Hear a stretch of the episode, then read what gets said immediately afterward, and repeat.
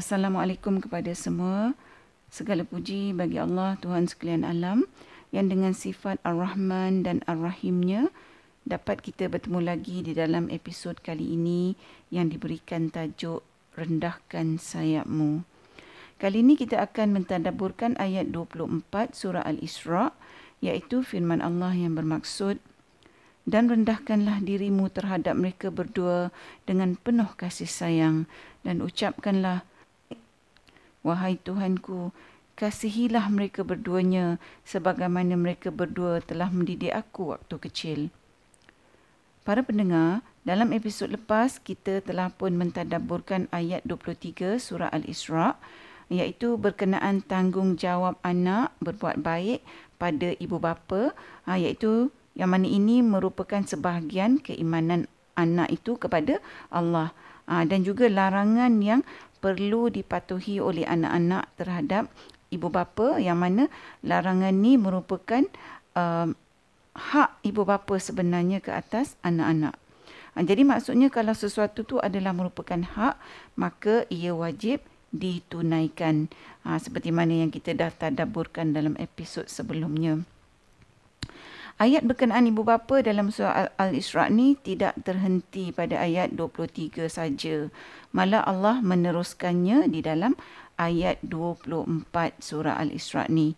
Ha, yang mana dalam ayat ni Allah menyatakan uh, bagaimanakah kita ni sepatutnya berkelakuan uh, dalam melayan kedua ibu bapa kita. Ha, bila saya baca ayat 24 surah Al-Isra' ni, ianya sangatlah menyentuh jiwa ya. Ha, kerana cara ayat ni dipersembahkan uh, dengan begitu cantik sekali ha, bagi menerangkan kepada kita apabila kita berada di dalam kedudukan sebagai seorang anak bagaimanakah caranya kita ni menunjukkan kasih sayang dan ihsan kepada kedua ibu bapa kita. Dalam ayat 23 surah Al-Isra ni Allah memerintahkan kita untuk merendahkan sayap kita terhadap kedua ibu bapa dengan perasaan penuh kasih sayang. Ha, secara perumpamaannya ya, kalau kita lihat burung, uh, burung tu biasanya boleh terbang dengan begitu tinggi dan bila burung tu terbang tinggi, kita nampak keadaan burung tu begitu megah sekali. Ha, kerana keupayaan untuk terbang tinggi ni adalah satu keupayaan yang istimewa. Ha, jadi apabila burung tu terbang, dia akan membuka sayapnya dan menaikkan uh, sayapnya. Dan apabila burung tu menguncupkan sayapnya, ha, ini bermakna burung tu akan turun ke bawah. Allah SWT memberikan kita perumpamaan ni uh, sebagai seorang anak yang mana apabila kita dah dewasa, kita ni mempunyai keupayaan sendiri uh, untuk melakukan semua benda. Uh, untuk menjaga diri kita kita tak perlukan lagi ibu bapa untuk uh, jaga kita. Uh, maknanya kita ni dah jadi independen lah.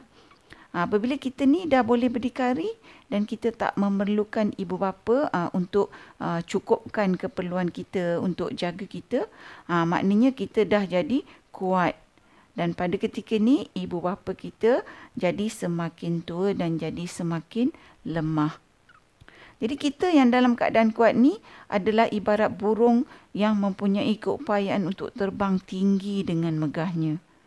Ha, kerana itulah dalam ayat 23 surah Al-Isra' ni, Allah bagi tahu kita supaya kita ni merendahkan sayap kita terhadap ibu bapa kita yang dah tua, yang semakin lemah ha, yang pada ketika itu memerlukan kita dan Allah bagi tahu kita untuk kita merendahkan sayap kita ni bukan rendahkan saja ya pada ibu bapa kita yang dah tua tapi kita rendahkan sayap kita dengan penuh kasih sayang dengan penuh kerendahan diri sebagai seorang anak yang bersyukur terhadap kedua ibu bapanya. Ha, macam kita kata tadi, apabila burung tu menguncupkan sayapnya, ha, itu bermakna burung tu dari tempat yang tinggi dia akan turun ke bawah. Ha, begitulah juga kita dalam keadaan kita hebat, kita kuat, kita kaya, kita dah independen. Allah suruh kita ni rendahkan diri kita. Ha, dan kita pula letakkan ibu bapa kita di tempat yang tinggi. Ha, walaupun hakikatnya uh, setelah ibu bapa kita besarkan kita, uh, kita dah jadi uh, sebagai seorang individu yang macam kita kata tadi dah boleh berdikari sepenuhnya.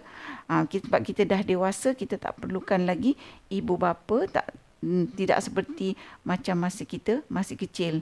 Ha, jadinya dalam keadaan kita dah kuat, dah hebat ni, kita ni memilih untuk merendahkan diri. Sedangkan kita ni boleh terus memilih untuk terbang tinggi tanpa melihat ke bawah. Ha, tetapi dengan pilihan yang kita ada ni, kita masih memilih untuk merendahkan diri kita terhadap kedua ibu bapa kita dengan penuh kasih sayang.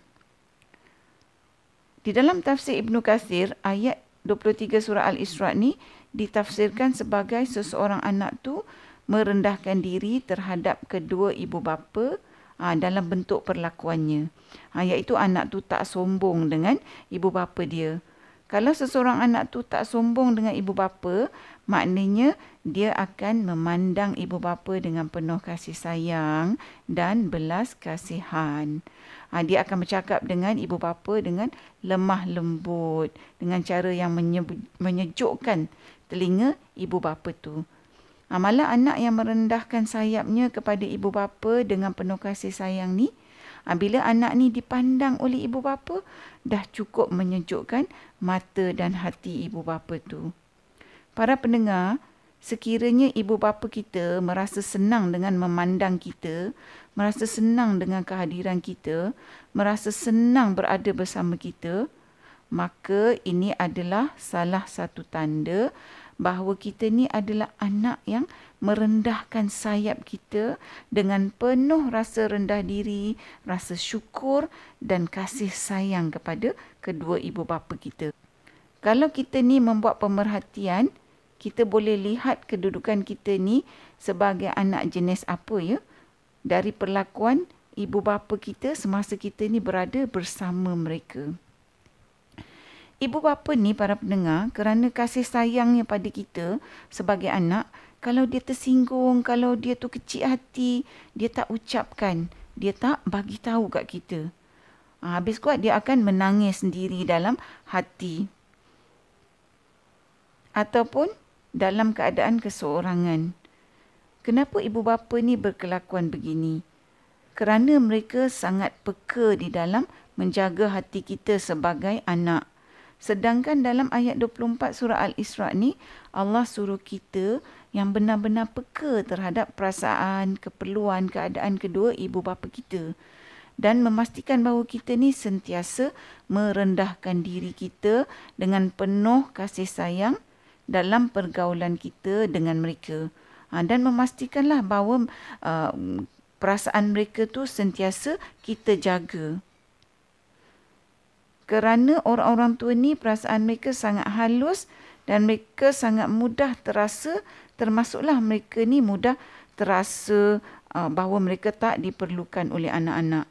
Jadi dengan kita sebagai anak merendahkan sayap kita dengan ikhlas, merendahkan diri dengan penuh kasih sayang kepada ibu bapa, maka perlakuan ni membuatkan ibu bapa kita merasakan bahawa kita ni meletakkan ibu bapa kita sebagai insan-insan yang penting dalam kehidupan kita. Iaitu di sepanjang hayat mereka mereka merasa bahawa mereka tu penting bagi kita apabila ibu bapa merasakan bahawa mereka tu penting dalam hidup anak-anak itu sudah cukup membahagiakan mereka para pendengar Sesetengah anak merasakan bahawa kalau mereka tu dah bagi wang ringgit ataupun kemewahan kepada ibu bapa, maka uh, mereka tu dah jalankan tanggungjawab mereka terhadap ibu bapa. Ha, jadi bagi mereka kalau mereka dah bagi wang ringgit dan kemewahan pada ibu bapa, ha, maka ibu bapa patut berterima kasih pada mereka sebab mereka kononnya dah membalas budi. Ada juga ya anak-anak yang marah pada ibu bapa bila ibu bapa uh, telefon mereka di tempat kerja nak tanya khabar uh, sebab ibu bapa ni rindu uh, pada anak-anak ni kerana anak-anak ni jarang tanya khabar ibu bapa. Uh, maka anak-anak akan rasa rimas sebab bagi mereka mereka dah bagi wang ringgit belikan apa yang ibu bapa tu nak maka itu patutnya dah memadai. Para pendengar, kalau anak-anak tu memeriahkan ibu bapa dengan wang ringgit dan kemewahan dengan seikhlas hati itu adalah satu kebaikan. Tetapi hakikatnya, ibu bapa yang dah tua ni, apa yang mereka benar-benar perlukan ialah perhatian anak-anak, belayan dari anak-anak, ucapan-ucapan kasih sayang daripada anak-anak yang mana semua ni adalah merupakan pemberian yang tak ternilai dari anak-anak kepada ibu bapa pada hari tua mereka. Kita tanya diri kita ya berapa kerap kita beritahu ibu bapa kita bahawa kita ni sayangkan mereka. Kalau orang sayang kita kan kita nak orang tu beritahu, orang kita nak orang tu ucapkan pada kita bahawa dia sayang kita. Macam itulah ibu bapa kita juga kita tanya diri kita, kalau ibu bapa kita ni pandang kita, adakah kita ni menyejukkan mata dan hati mereka? Kita tanya diri kita, pernah tak kita cium pipi ibu bapa kita, kita cium dahi mereka, kita peluk mereka setiap kali kita berjumpa dengan mereka sebagai perlakuan kasih sayang terhadap mereka seperti mana mereka men- mencium dan memeluk kita semasa kita masih kecil. Kalau kita tak biasa lakukan semua ni, Sebelum ni mungkin ni ini adalah titik permulaan bagi kita menunjukkan kasih sayang yang ikhlas kepada ibu bapa kita dalam bentuk ucapan dan perlakuan. Dalam ayat 24 surah Al-Isra ni juga Allah memerintahkan kita untuk mendoakan Uh, supaya Allah mengasihi kedua ibu bapa kita seperti mana kedua ibu bapa kita melihat kita dengan penuh kasih sayang dan ihsan dan belas kasihan semasa kita masih kecil. Para pendengar, sekiranya kita ni masih lagi ada ibu bapa, maka ambillah peluang untuk kita merendahkan sayap kita. Sekiranya selama hari ini kita dalam keadaan terbang tinggi hingga lupa untuk merendahkan sayap kita semasa ibu bapa kita masih ada lagi uh, selagi Allah masih pinjamkan ibu bapa kita kepada kita maka kita ambil peluang untuk merendahkan diri kita dengan penuh kasih sayang yang kita tunjukkan dengan ucapan dan perlakuan kita yang ikhlas. Yang mana peluang ni tidak akan lagi kita punyai. Kiranya kita pergi dahulu daripada ibu bapa kita ataupun mereka yang pergi dahulu meninggalkan kita kita perlu ingat ya para pendengar, hidup ni adalah merupakan satu kitaran bahawa apa yang kita perlakukan pada orang lain termasuklah kedua ibu bapa kita akan kembali kepada kita. Para pendengar, sebelum saya menutup episod kita pada kali ini, saya ingin berkongsi sebuah hadis yang diriwayatkan oleh Tabrani dari Ibnu Umar yang bermaksud Reda Allah terletak pada reda kedua orang tua dan murka Allah terletak pada murka kedua orang tua. Sehingga di sini dahulu perkongsian tadabbur kita buat kali ini. Mudah-mudahan bertemu di episod yang akan datang insya-Allah. Assalamualaikum. Sekiranya anda merasakan bahawa perkongsian tadabbur bersama Dr. H ini memberikan manfaat kepada anda, saya ingin mengajak anda untuk menyertai saya bergabung usaha menyemarakkan amalan tadabbur Quran dengan memanjangkan perkongsian ini kepada orang lain. Serta jangan lupa untuk tekan butang follow untuk mengikuti episod-episod yang seterusnya. رب اغفر لي ولوالدي وارحمهما كما ربياني صغيرا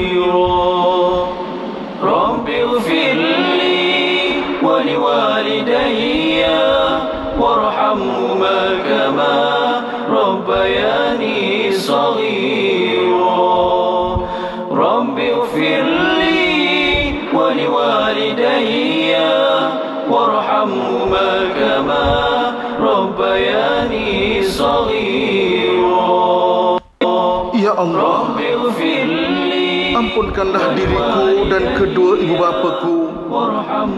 Dan kasihilah mereka sebagaimana mereka mendidikku semasa kecil.